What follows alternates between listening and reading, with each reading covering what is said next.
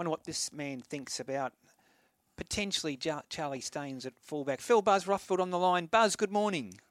Yeah, good morning, boys. I'm on a massive, massive high. Yeah. Suburban ground footy, Shark oh. Park last night. Yeah. How long oh, has it been, Buzz? How long? Since 2019, Raymond. Since you were there, yeah, and, and a home yeah, game. 2019, so. and I'm writing my column about it tomorrow. Just the experience, and there were horribly long queues, and there was no parking. There's a building site there.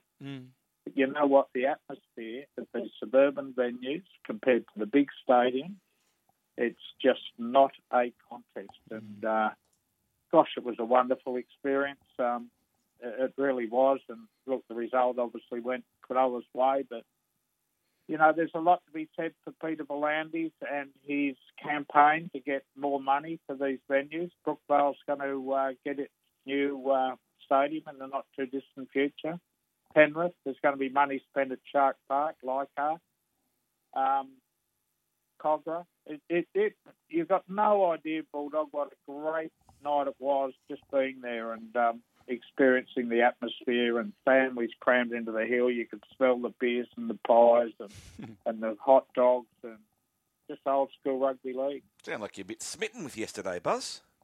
Oh, mate, seriously, it was just fantastic. And, you know, you compare this, the experience of the big stadiums. You get there, it can be soulless. There's tens of thousands of empty seats. And it's horses for courses, isn't it, Buzz? There, there's times for those big stadiums, obviously, and there's times for yeah. suburban footy. I even saw some vision, Buzz, of Toby Rudolf having jumped the fence and was actually in the crowd hugging and getting selfies. And yeah. I thought that's what footy's all about, mm. letting these stars get up close and personal with the punters.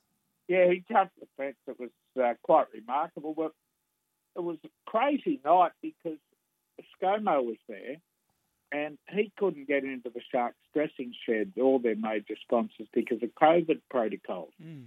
So then Toby jumped the fence and spent 10 minutes with the fans. The players were, you know, cuddling fans and doing selfies.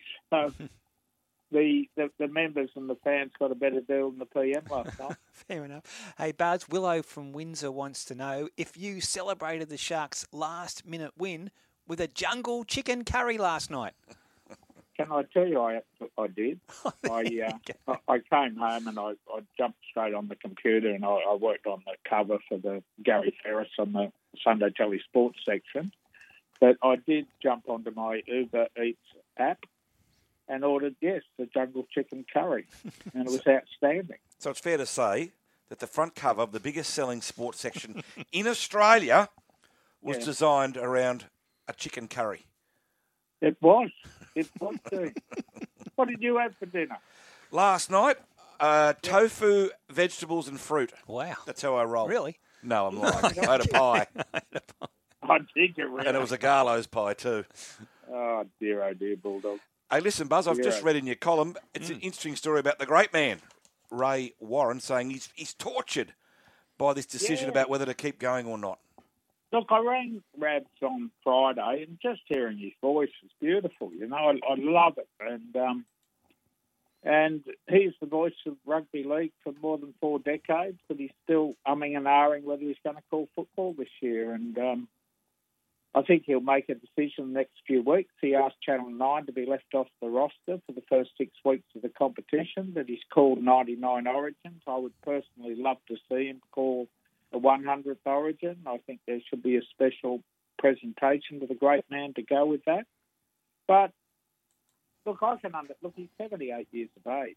How long do race callers go for, Ray? People like Ian Craig and Johnny Tapper. How long? Yeah. When do they retire? Ah, uh, well, Johnny Tapper. Yeah, Johnny Tapper retired after about thirty odd thirty odd years. Ian Craig about the same. You know, you've got some who go on fifty years, Buzz. You know, I guess it's whether they have that passion still.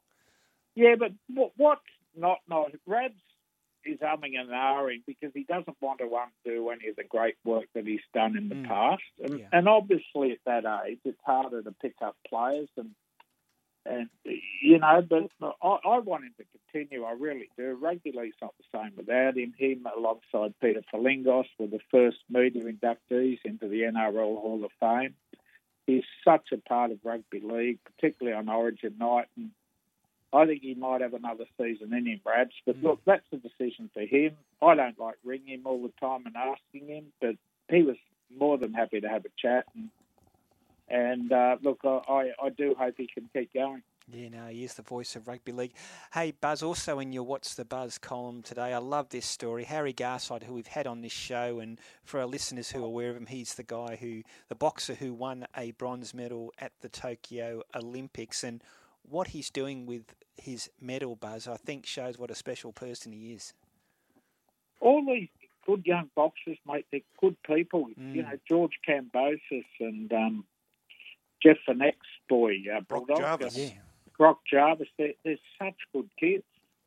This Harry Garside, he can fight too. He, mm. He's back in the ring next month. He's, he's um, so what he did, he won a bronze uh, in Tokyo. It was only our second medal at the Olympics in boxing in 50 years, so that's how rare it is.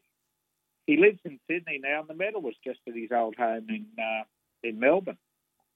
And he said, "Look, it's just sitting round. Um, I'm, I'm, not enjoying it. I'm, I'm focused on my future, not the past."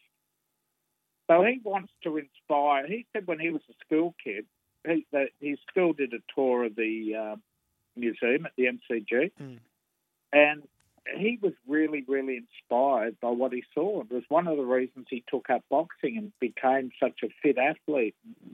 He's hoping he might be able to do the same thing for youngsters. There won't be too many boxing medals in that museum if there are any, and I, I just think it's a really lovely thing to do. And mm. yeah, I, you, you can't praise the kid enough, and it says a lot about, as I said those names before. There's some. It's such a violent, tough sport. But, and I, I used to think when I was growing up, they can't be nice. They want to build it and all this. But geez, he's a good kid. He, he really is. He certainly is.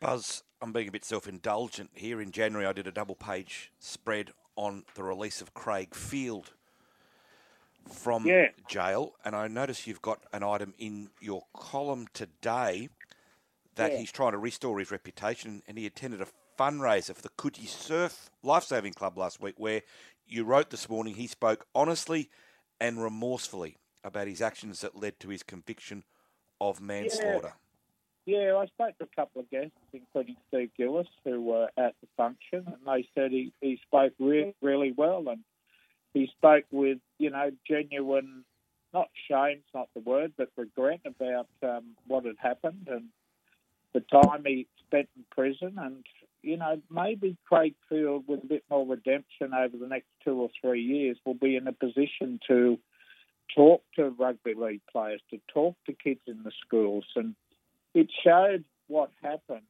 that a night out in the grog, no matter what the circumstances, can go horribly wrong.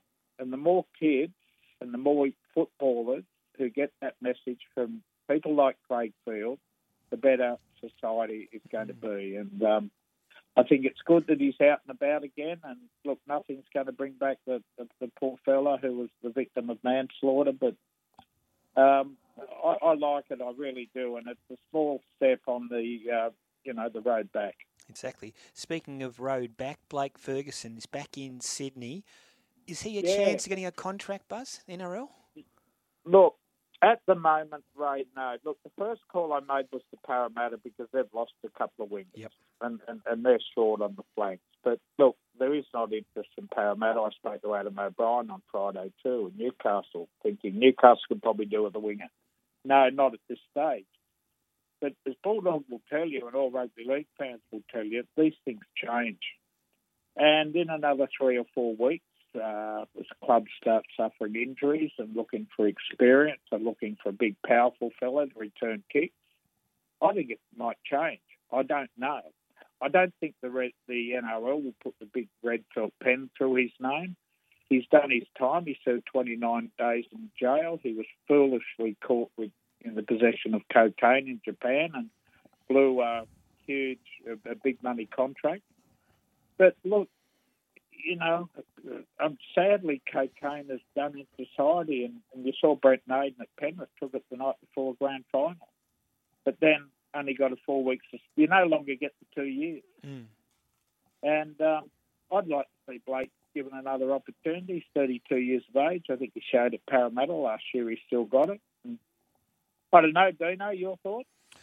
Uh, yeah, oh, look, I think everyone loves Fergo for who he is, Buzz. He's a big cuddly teddy bear, isn't he? But, you know, he's yeah. stuffed up. There's no yeah. doubt about it. But I yeah. think he's got a lot to offer on a reduced contract. He's got a lot of experience. He's only 32, Buzz. He's probably got another one, two years left. So, yeah, look, I think someone will pick him up along the way. Uh, he's such a he's such a clumsy bugger, Bulldog. Yeah, I know, you know? I know. He's lovable though, isn't he, Fergo? You can't help but yeah, like him. Is. Yeah. Buzz, another interesting piece you had. Um, Sonny Bill Williams has invited Jeff Robinson mm. to his fight against Barry Hall on Wednesday. Of course, Jeff battling throat yeah. cancer. So that's a lovely gesture from SBW.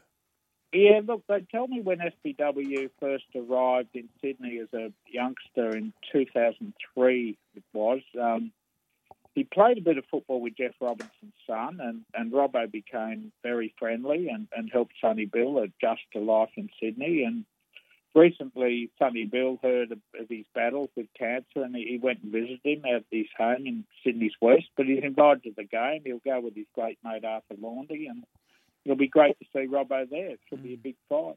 Yeah, wishing Robbo all the, the best. The story I loved yeah. morning, guys, um, was Laurie Daley going bush yesterday. Did you see that? Yeah, in your um, column, yep. Junee yeah. Diesels. Yeah, this is a really special because I tell you what annoys me. There's all these political games going on at the New South Wales Rugby League at board level.